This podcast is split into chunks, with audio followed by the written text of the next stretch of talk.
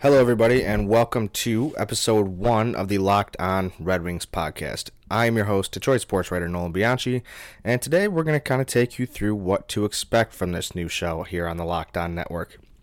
Now, if you're familiar with any of the other podcasts on the network, such as Locked On Pistons podcast with Matt Shook, Locked On Lions with Matt Derry, then you get how this works. We're going to be talking about your team every day.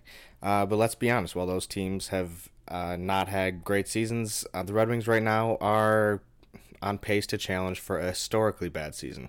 The day-to-day operations of this team, division standings, wins and losses within the division and stuff like that, all of that stuff is going to be kind of unimportant, especially as we kind of go down the stretch here and teams are beginning to really close the gap. Now, for the Red Wings, the season's been over for a long time, but hey, maybe you're rooting for the losses.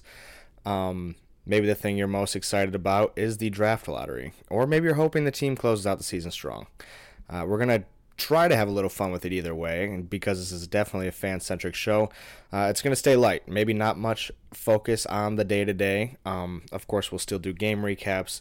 It's important to, kind of stay updated on what's going on, especially as towards the end of the season, you're going to see a lot of guys kind of get some shine, maybe like we did with Philip Zadina last year. So that's stuff to look forward to, maybe with Moritz Seider possibly getting a shot to play. There have been rumblings lately about him after a strong World Junior Championship tournament. So those are the things that we'll kind of discuss later on down the road. But as far as like the wins and losses and overall where is this team going, there's not going to be a whole lot of that based on games. We will still recap games. We will still go over who had good performances, who's trending in the right direction, who's trending in the wrong direction. But in terms of where this team stands right now, I think we're all pretty acutely aware of where that is. And that is last place. So the things we do have to look forward to, the trade deadline, the draft lottery, the draft, anything else that might help this team progress as they look to take another step forward in the 2020-2021 season.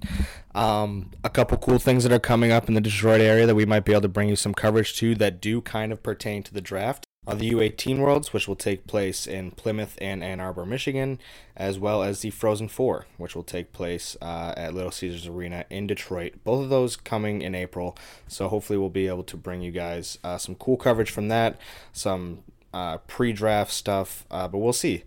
Some other stuff that we want to do. We'll try to do fun interviews, mailbag episodes, and really thing that you, the listeners, want to hear. We are a new podcast. This team stinks. Maybe we can grow with the team.